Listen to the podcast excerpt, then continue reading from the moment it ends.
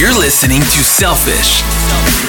This is where we bring self care and bravery together to encourage you to follow your dreams. Here is your host, your favorite selfish enthusiast, Allie Hembry Martin.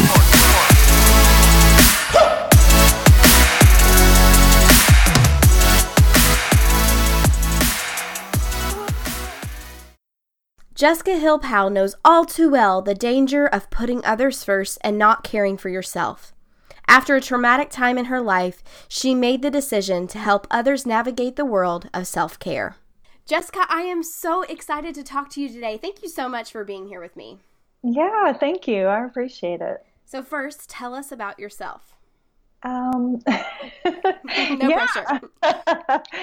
Man, I'm a complicated person, and I'm a dreamer. Um, I really love to live in possibility, and I really love to create things. So whether that means physically creating art or creating new opportunities in business with other people, um, I wear a lot of different hats. Um, probably the most important hat that I wear is mom to four.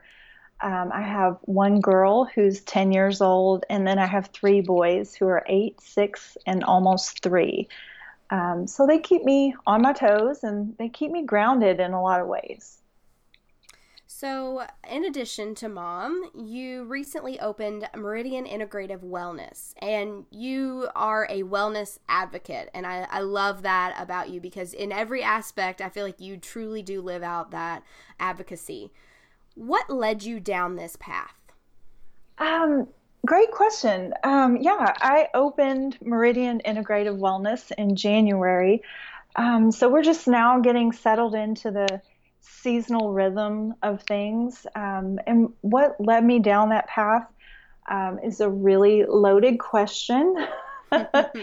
um, without going into too many details and you know going down a rabbit hole i'll just say that my own journey to wellness is what inspired me to create this wonderful business that houses therapists and health coaches and a wellness chef um, who all work from a holistic model.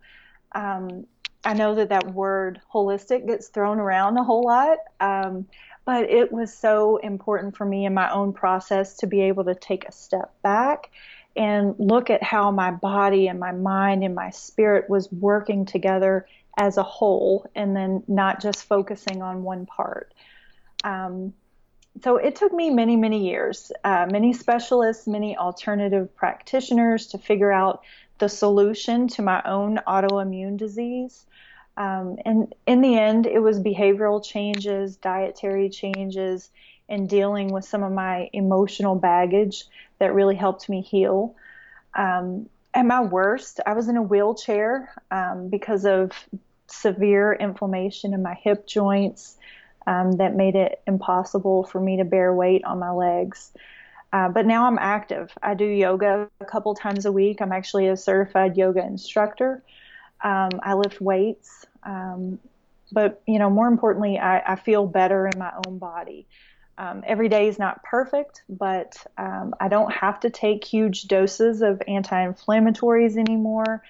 And um, I was able to avoid take, taking the uh, immunosuppressant drugs that were prescribed to me. Um, so, you know, I don't say any of that to brag. I just say that because I want folks to understand that healing is possible, even when they say it's not possible. Um, it's hard work, it's an inside job, but it's accessible to all people. Um, I built this business alongside some of the best practitioners in town who all empower people to heal themselves through the things that they have control over. So their behavior, their eating habits, the way that they deal um, with emotions and with stressors. Um, we serve a lot of different kind of clients. So people have been diagnosed with arthritis, autoimmune conditions, um, cancer, chronic fatigue, chronic pain, diabetes, um, endocrine imbalances, emotional imbalances, I see a lot of people in my health coaching practice um, who don't necessarily have uh, a diagnosis, but they're just in a time period in their life where they're transitioning. And so that can be stressful and a time to really um, devote to some introspection, which is essentially um, what I provide space for. And really, when you say holistic approach, and you know why you opened up Meridian Integrative Wellness, it was to offer that holistic approach to someone's health care and their and their health uh, solutions that uh, they needed. And you know, I think that's what's so powerful about what you're doing is you found that there there wasn't something out there and you you created it. So when you're talking with clients, what do you tell them you hope to achieve with with their journey or um, you know with their time uh, with you? What what is yeah. the ultimate goal?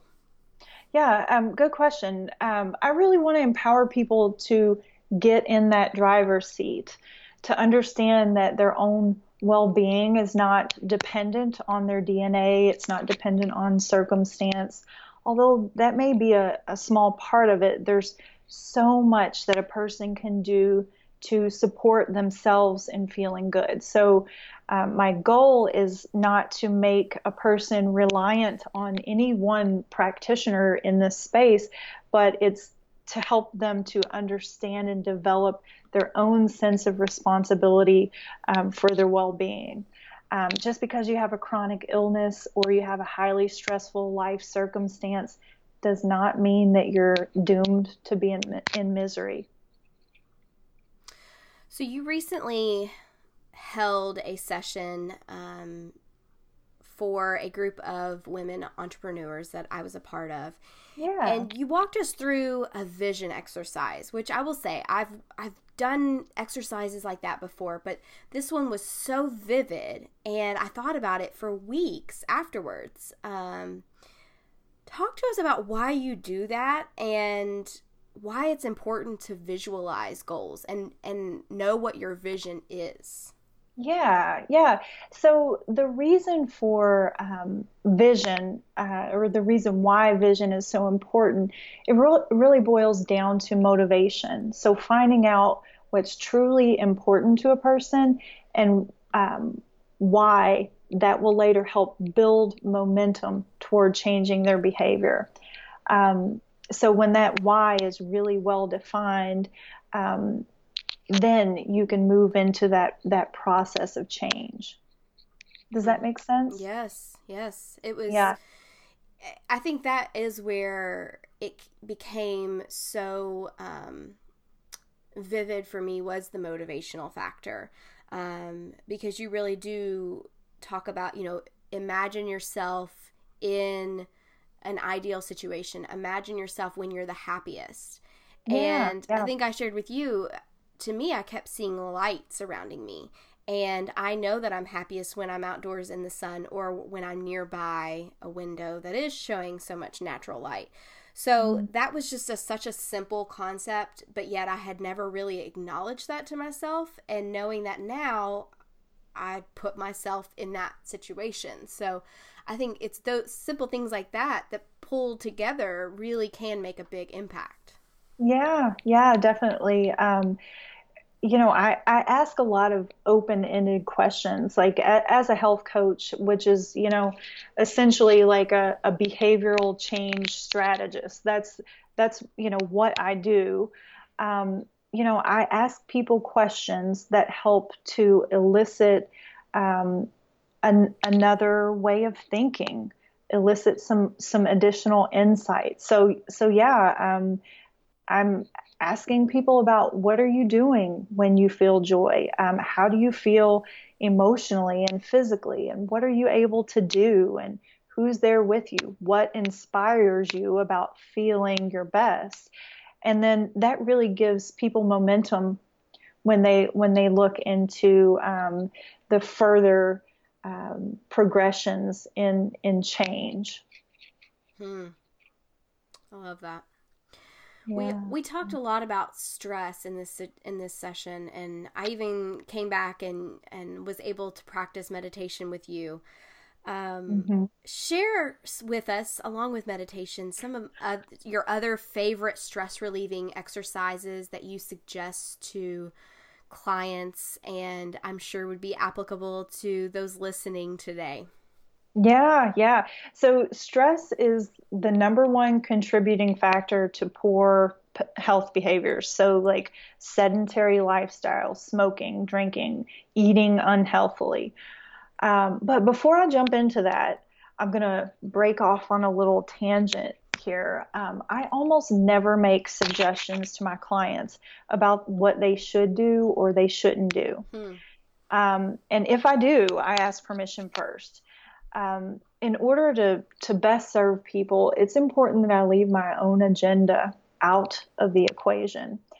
Um, so, what works for one person's life won't work for another um, my, my, clients are really their own best educators. Um, I've learned um, just to ask them the right questions that elicit that insight. Um, so rather than suggest suggesting a uh, stress relieving exercise, I might ask them, "What's worked for you in the past?" Or um, what do you think might work for you right now? Then you know if the client's stumped we might brainstorm together uh, taking turns sort of uh, throwing out suggestions and then discussing them at the end. That's how we find um, the uh, possible um, ways that are going to help them in their unique life their unique circumstances um, but to sort of go back to your original question, um, in my practice so far, there there are two major things that have proved to be um, the best uh, stress relieving practices. Um, the first is establishing good boundaries, and the second is what you already mentioned: meditation and breath work. Hmm. Yeah. Talk to us about those boundaries. Um, where do people really struggle with boundaries? Yeah. Um, a majority of my clients are women not all of them but but most of them are women um, and f- for women i think um, saying yes when they really mean no mm. is a is a big deal um, i don't know if you can relate to that at all sure. You know you feel certain um, pressures to be you know active in your kid's school or to to do this for you know the extended family member or to um, you know any number of things all of the shoulds that um, that we have in our lives you know should be doing this should be doing that. Um, but when we kind of come back and evaluate what's really important um, you can evaluate each and every single one of those decisions about, uh, you know, who you allow into your life and at what capacity they're in your life. Um, and, you know, really just saying no to the things that you that don't support you feeling your best. So on the same track of mistakes that your clients make or that you see yeah. others make. What are some of the m- mistakes or hurdles or obstacles that keep people from achieving their goals? Yeah, um, that's a really good question, and there there are a number of different things, but I think that the biggest thing um, I'm constantly reining my clients in. They're often really excited about making some change in their lives, and, you know, I'm excited too, but the big mistake is jumping into change without first building that that groundwork. You know, it's it's setting yourself up for failure. Um, so first, you really have to assess um, what's helped you in the past be successful um, in other areas and really draw on those strengths. And then um, on on the flip side of that, look at what's what's held you back in your previous attempts at change. Those things can be really good indicators for the way in which you should build uh, the framework of your plan. Um, so the preparation for change is important to making it stick, and we want it to stick. That's that's where the the whole reason for doing any of this is long term healthy behavior change. Hmm. Yeah.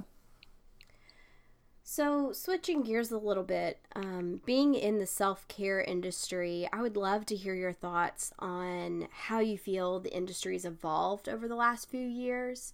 I mean, even your personal experience of going through um, a journey of looking for solutions and not really having that resource, so you had to develop it yourself. Um, you know, I think that is improvement, but you know, where have we come from and where do we still have to go? Yeah, yeah. You know, um, I feel like growing up, um, you know, I was I was born in the early '80s, and growing up and into my my teenage and young adult years, um, I didn't see a whole lot about uh, self care you know, what I saw as self care was, uh, you know, manicures and pedicures or uh, you know, taking time out to, you know, take yourself out to dinner or something like that. Mm-hmm. But, you know, that's not true self care. Right. That's not true self care. Um, but I love that in, in recent years, um, there has been more attention given given to that true self care that is really on a deep soul level. Um, it's it's so much more than the temporary band aid of you know whatever relief a manicure or a pedicure can provide, mm. or you know some retail therapy, something like that. You know, it, those things can serve as a quick fix if you're just stressed out and you just need to decompress or whatever.